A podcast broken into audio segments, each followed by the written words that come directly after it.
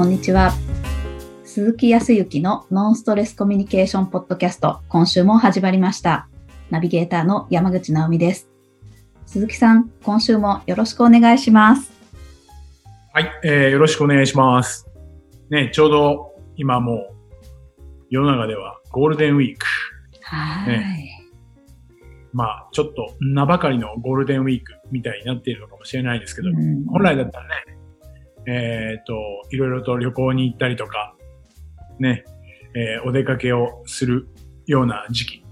ね、春ですから、ね、春も本番ですから、こう、気候も良くなってね、本当に、えー出かけたいというところですけど、ちょっとね、出かけられないような状況。うん。はい。もうちょっと、僕も今沖縄にいて、もう少しね、いろいろな方が来たり、ね、行ったりができればというふうには思ってはいましたけど、うん、もうちょっと我慢かなっていう感じはありますわね。うーん。でもだいぶ気候良くなってきましたよね。ねえ、暖かくなりました。本州も、はい。ね。何か僕の方でもちょうど、うーんと、学校の方もね、えー、新学期が始まって、皆さん真新しい服装で、うん。ランドセルも新しくなって、新しいランドセルで学校に行く風景を朝見たりとかしますけど、ね、ちょっと気候的にもせっかくね、心地いい感じになってきましたから、ね、もう少し心地よく日常が暮らせればというふうには思いますけど、うん。ね、でももうちょっとかな、もうちょっとだろうな。うん。ですね。あはい。ちょっと我慢ですね。そうですね。はい。か、まあ、本当にやっぱり今、こういう中でどうするか。ね。うんまあもう本当に、あの、直美さんとはオンラインでね、えー、直接お会いをしてではなくてね、はい。まあ、 Zoom っていう機能を使いながら、それで録音させていただいて、配信みたいな形をね、撮ってるから、こういうこともできるんでね。なかなかこう、今までのリアルではない部分をリアルに近い形。うんまあ、いろいろと何かアイディアとかももっともっと出てくるんじゃないかなっていうふうには思いますけどね。本当ですね。楽しめることはきっとありますね。ああ、そうそう。あ直美さん、ね、つ常に言うね。楽しむ、楽しむってね。そう。はいあ形で楽しむ。いいね。そう、やっぱり楽しめるっていうのはね。あのー本当に、ちょっとでかい話だと、一日一生って言ってね、人生の今日っていうの、自分にとっての一日っていうのは今日は、今日しかこれしかないんでね。やっぱどうするかって言ったら、苦しむか楽しむかって言ったら、まあ、ほぼほぼ100%の人はやっぱ楽しみたいと思ってるんじゃないかなと思いますけどね。そうでした。そうか。はい。ね。その中でやっぱり、直美さんはやっぱり楽しむ楽しむっていうことを言葉に出しているってことはやっぱりその楽しむことを求めてるんだろうし、はい。それをやっぱり口に出せているっていうことは、ね、明確に出てるから、多分ね、実現はどんどんしていくんじゃないかなっていうふうに思いますよ。ああ、ありがとうございます。そう、そういえば、ね、は何回かこのポッドキャストでも触れてはいましたけど、えっ、と、ちょっとね、音楽系の今、ことをされてらっしゃって、はい。発表会があったっていうことですけど、はい。無事に終わりました。先日発表会してまいりました。な、何の発表会だったんですっけ？チェロです。チェロ、いいっすね。緊優雅な張しました。そうですね。本当は優雅になるんでしょうけれども、まあ、まあ私の場合は、なんていうのか、お子様発表会みたいな雰囲気でしたけどね。私の曲だけ。いやいやいや、そんなことはないと思いますけど、どうどうですか？ね、練習の期間は少し短いながらも、ね、えーとちょっとぶっつけ本番でやらなきゃいけないです、なんていうお話してましたけど、どうですか？やってみて。どう感じました？まあ、あの、余裕はなかったですけれども、うん。自分の中では頑張って余裕を作りに行ったので、そう、まあ一部分楽しめましたし、何しろ木造の大きなこうなんか空間のところでのびのび弾かせていただいてピアノの先生の音色もものすごく綺麗な伴奏をいただきながら、うん。うん。あーなんか贅沢にあの弾かせていただきました。楽しかったです。はい。それこそ楽しかった。えーはい。なるほど。楽しい。そうか。緊張しなかったですか？しました、しました。なんか、全然聞いてた話と違うなと思って、アットホー聞いてたム、はい。アットホームだったはずなのになんか、こんなに緊張感走ってる、こんな空間でやるのかななんて、まあ、それはコロナの影響だったっていうことなんですけど、はいはいはいははい。い。そうかそうかそうか。うーん。すごい緊張かな。でも緊張した中で、ななん僕だったらね、もう緊張してたらもう汗ダクダクでね、全然楽しむなんてできないようなイメージがこうあるんだけど、こう、ご自身その中でも楽しめたっていうのは何が楽しめた感じなんですか？まあ、やっぱり、一回こっきりしかないので、うん。で、うーんその時先生が、あの、録画をしてくださってたんです、動画を。はいはい。だから、あそれも含めて後で楽しめるように、精一杯、なんか、まあ、心を込めて演奏しようっていう気持ちになったのと、おー、なるほど。はい。でも、その瞬間しかないっていうものだから、もう、一か八かの部分もあるんです。あ、まあそうですよ。大いに。はい。だけど、もうその一か八か外れたとしたら、もう笑っちゃえって思ってたので、絶対それも後から見たら面白いに決まってるから、あそこでえ外したんだよねとかっていうのも、まあ面白いから、とりあえず精一杯、なんか、当たって砕けてみようかなみたいな 感じでしたね。そうか。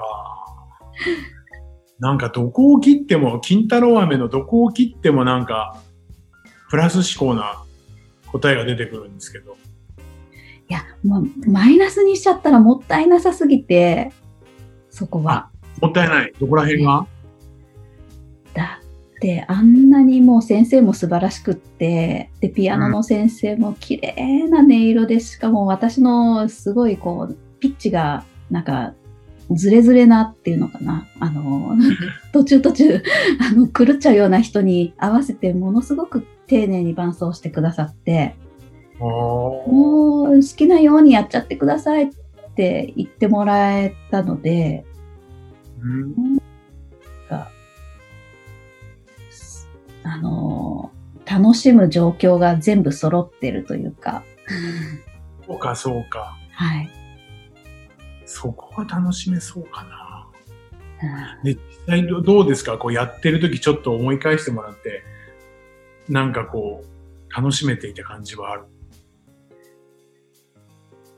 そうですね。あの、結構びっくりしたんですよ、弾いてる時もう何にびっくりしたんですか？あ思ったより反響が来ないなって。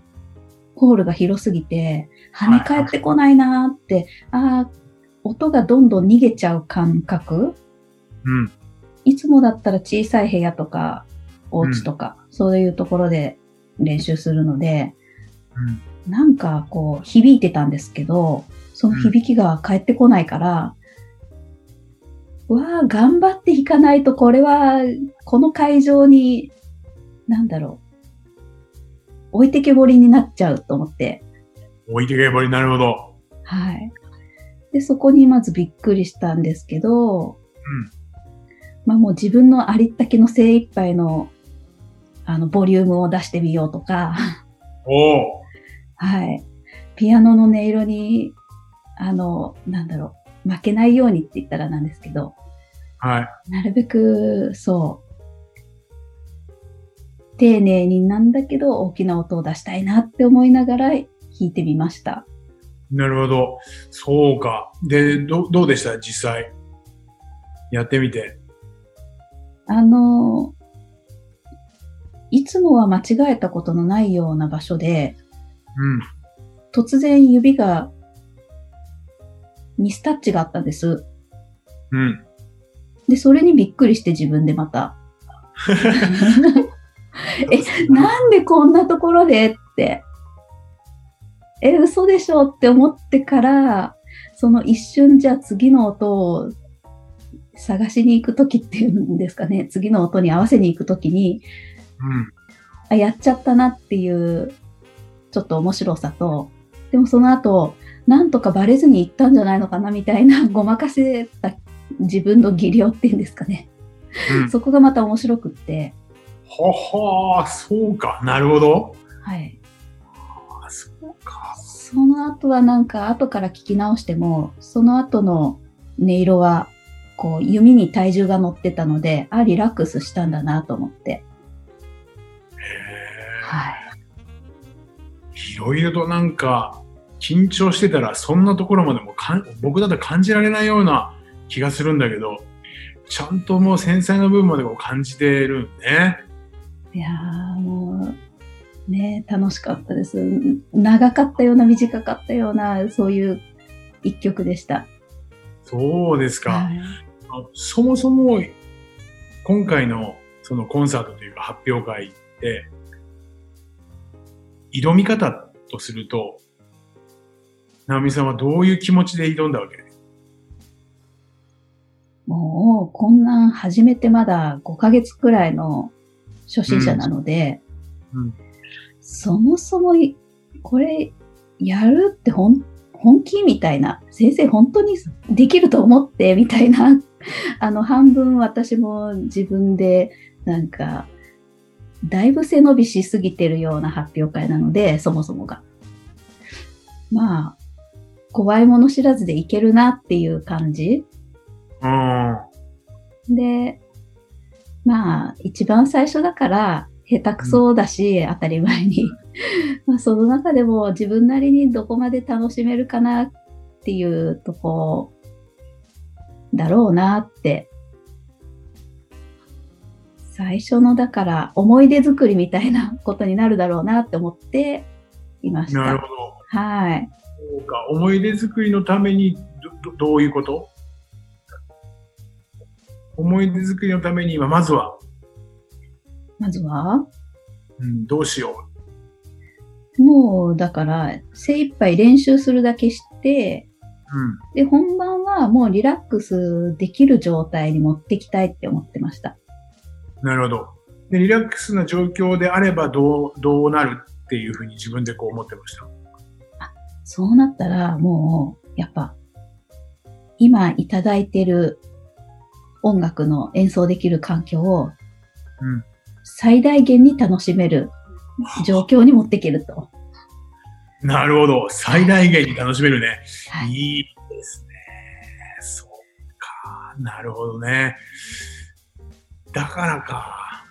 何か指を間違えたっていうこと自体も楽しめたっていうのは、こんなことでも楽しもうっていうなんか目的っていうか、そういうところがあったような気もするんだけど、そうじゃないとなんかいせっかく楽しもうと思ってたけど、ね、ちょっと何か練習して絶対間違えないようなところ間違ったら、ああ、もう失敗、もう、もう、もう、もうダメ、みたいに、僕だったら思っちゃうんだと思うんだけど、でも、もうどんなことがあっても最大限に楽しもうっていうやっぱり目的があるから、こう失敗したことまでも楽しめてるんじゃないかなって僕は今感じたんだけど、そこら辺はどう？どう思います？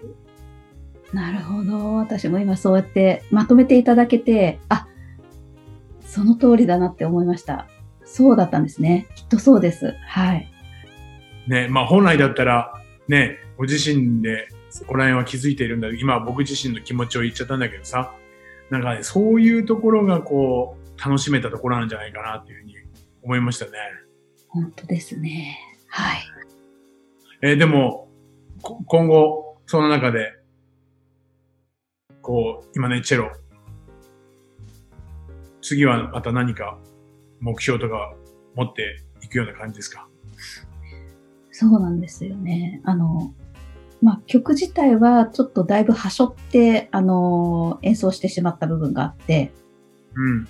まだ完成してないって自分の中では思ってるので、それ完成させたいのと、うん。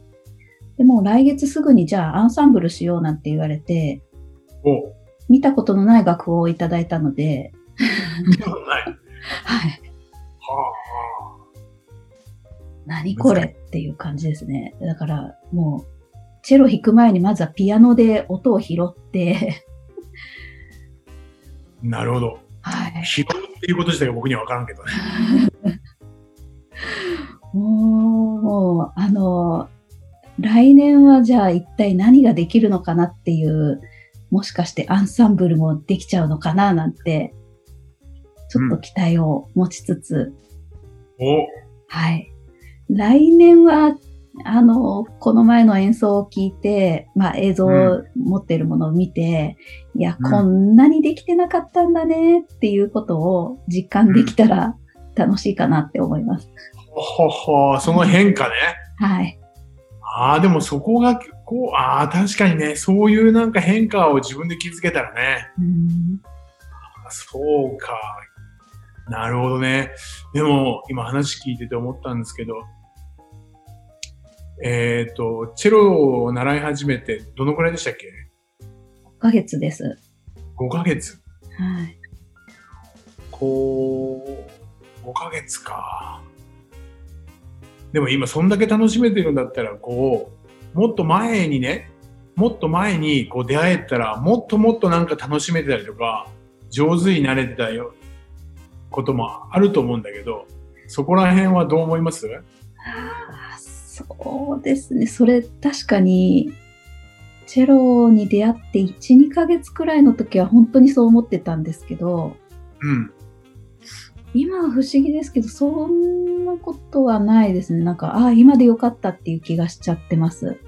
えー、それはなぜそう思うんですか？なんですかね。出会った当初はやっぱり、なんでこんなに近くに習える環境があったのに気づけてなかったんだろうって思ったんですけど、いざこう打ち込んでみると、あ、今しかできない打ち込み方だったなって思って、うん。はい。なんか、まあまあ、ちょうどよかったのかなって思いました。なるほど。ちなみにね、今しか打ち込めないっていうのは、具体的に言うとどどういうことですか、それは？あの、なんだろう、心のゆとりやら仕事の関係やら、自分の中で時間を作るとか、チェロに楽しめるだけの、練習を楽しめるだけの条件が揃ってなかったんだと思うんですよ、過去は。はい。そうか。うん一見ね、あの、よく耳にする話で、こんなに楽しいんだったら、こんなに面白いんだったら、もっともっとね、若いうちからとか、もっと昔に知り合ってればね、もっともっと何か広がったんじゃないかななんて思うんです、なんてよく、みえーね、耳にしたりとか口にしてる人も多いけど、そうか、直美さんはそうか。なるほどね。でもそうかもしれないですね。うんうんいや、あの、私、鈴木さんにこうやって質問をしていただいてると、あの、どんどんなん、なんていうかな、幸せ、幸福感を、幸福度を上げていただいてるような、なんか、質問の仕方が、なんだろう、何か、秘訣があるのかなって思って、私はどんどんなんか幸せになれるんですけど、鈴木さんとお話をさせていただくと。なんでしょう？はい。な、自分の中になかった幸せに気づけたり、楽しみに気づいたりとかっていう、これが本当にすごいことだなって思うんです。はい。いやー、嬉しい話ですね。本当にですね、背中に羽が生えてですね、飛んできそうな自分も気持ちいいですよ、それは。あ、そう。そうですね。うーん、どうなんだろうな。まあ確かにね、えっ、と、今だからこそ、こうお話ができているのかもしれないですね。うん。えかもしれない。もう少し前、5年とか10年前であれば、直美さんとこういう話はやっぱりできていないかもしれないですね。ええと言いますのはどういうことなんでしょうか？えっ、と、具体的に言えば、今、ここの何かな、あの、お話をしているとき、うん。その話をする、まあ目的って言ったらなんか硬いようなイメージがするんだけど、うん何かこう、何もない中でね、話をしているのが昔。はい。今、仮にね、えっ、と、言葉にするのであれば、そんなに意識はしてないけど、おーとその何、お互いに幸福感を得ようとかね、幸せなことを感じようというふうには、極端には思っていないけど、あの、営業とか、うん、相手の相談を乗っているということとは、またちょっと違った側面でね、このコミュニケーションって考えたときに、うん、やっぱり、えっ、と、今回、えっ、と、ね、発表会があって、入り口はどんな感じだったのかなって、どういうふうに感じたのかなっていうところから入ってね。で、ものすごく楽しかったっていうことだったから、僕は、こう、興味だとか関心を持ったのは、やっぱり楽しんだっていうことなんであれば、自分自身も直美さんからその話を聞いて楽しみたいし、楽しみたいっていうのはどんなことに楽しんだのかとか、そう、具体的にね。で、僕と違った楽しみ方とかね、さっきも話の展開の中で出てきたかもしれないけど、僕だったらね、もう緊張して失敗したらもうダメだって思っちゃうところを、直美さんはなぜ、えー楽しみきれたのかとか、っていうことを、話を聞ければ僕もイメージができて、捉え方が少し変わったりとかね、そうか。そう。だからまあ本来、どんな目的で挑んだのかとかっていうのを最初に聞くべきだったかもしれないんだけど、僕はあえて途中で疑問に思ったのは、直美さんはそもそもどんな目的をね、どんな強い目的でね、があったのか。あるんだとすれば、どんな目的で、この発表会に挑んだのかっていうのを途中で聞いたんだけど、うん聞いたらもう何、どんなことでも楽しもうって思った。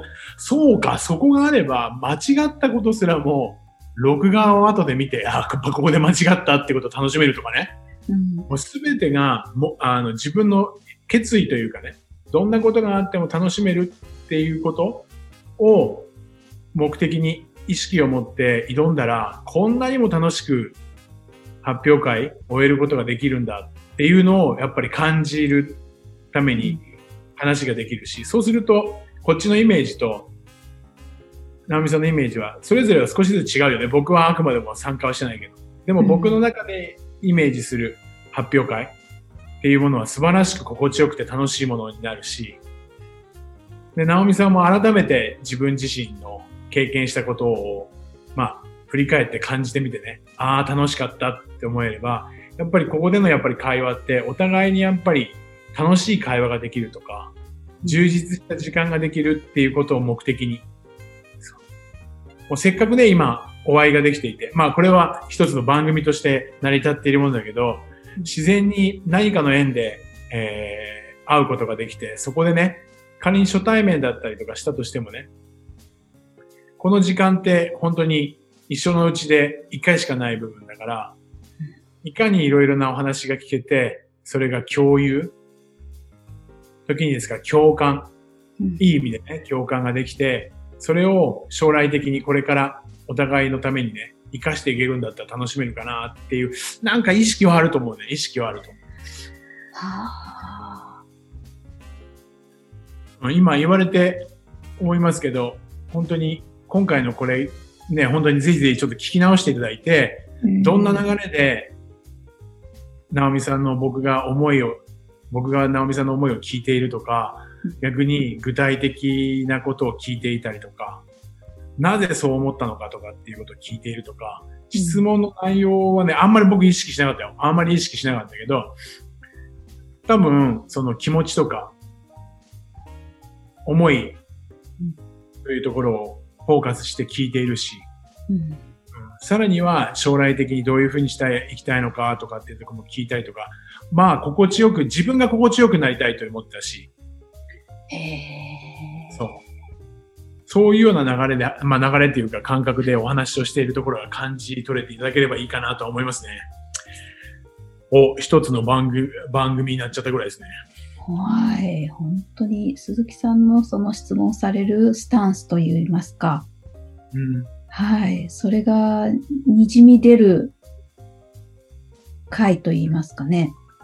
私は切実感を持って、本当に、あの、自分の中になかったものまで生まれるようなうん感覚がありますし、それってどう、どうしてそんな質問をしていただいてたのかっていう鈴木さんの、その、も目的、目標と言いますか、うんこの時間をどういうふうに心がけていらっしゃったのかっていう、そこが多分、にじみ出るっていうことなんでしょうね。うん。うん。にじみ出る。うん。そんな言い方をされるとすごく嬉しいんですけど。すごいです。いや、本当だから、うんと、そうだな。うんと、こっちのイメージを膨らませることによってね、聞いてね、相手、今回は直美さんのイメージを膨らませるうん。ことができるから、これ今回ちょっと今回はもう本当にポジティブっていうかね、すごく楽しかったことに対してさらに楽しいけど、それほど楽しくないとか、時には辛いといった部分も、それをもとに、いいイメージでね、お互いが幸せになるような、とか何かを見出せるような、膨らまし方、イメージの仕方っていうのは、会話の中でしていけると思うんだよね。そうそうそう。それはきっとあれですよね。私が思うように、やっぱり、ああ、また鈴木さんにお話をしたい、聞いていただきたい、会いたいってそういう気持ちをう生ませる会話のコミュニケーションの秘訣ですね、きっと。うん。あのーそれはあるかもしれません。さらにね、それは何のためにって言ったら僕自身のためにではなくて、直美さん自身ね、お話の、お相手の人自身も楽しんだりとか、勇気を持てたりとか、することで自分も勇気を持てるからね。はあそうそうそう。だから、その、時にはだからお悩み相談でも全然いいですし、はい。あの、時折、LINE 等々を通じてそういう方たちもいらっしゃるんでね。あ、そうですか。さすがです。はい。いやいやいや、最初はまあ愚痴から始まりますけど、プラスになっちゃいますよね、きっと鈴木さんとお話ししてると。うーん、まあそういうふうにね、思っていただければ。うん。で、僕自身も、えーと、それをね、愚痴を聞いて、えー受け入れてね、自分自身がネガティブになってしまうとか、自分も嫌な思いをするっていうことではなくて、確かに嫌なことだけど、それは受け止めてね、それを自分がどうやってポジティブに変えられるのか、変化できるのかっていったところ一緒に考えていくんでね、僕自身もそこの部分で変に落ち込むことはないし、うん。あ変に二人でね、怒っちゃったら大変なことになりますから。本当ですね。そう。そんなお話もね、できたら、まあ、日々皆さんにもこれ絶対できると思うんで、はい。このポッドキャストを通じてもね、ぜひちょっとそこら辺を感じてもらって実践していただければというふうに思います。はい。あありがとうございます。ありがとうございます。それでは最後にお知らせです。ノンストレスコミュニケーションポッドキャストでは皆様からのご質問をお待ちしております。コミュニケーションでのお悩み相談や、こんな時どうするのなんていうご質問を鈴木さんにお答えいただきますので、皆様どしどしご質問ください。あの時に愚痴であったり、お悩みだったり、そんなお話も鈴木さんにプラスに変えていただきます。それでは今週はここまでとなります。また来週お会いしましょう。鈴木さん、ありがとうございました。ありがとうございました。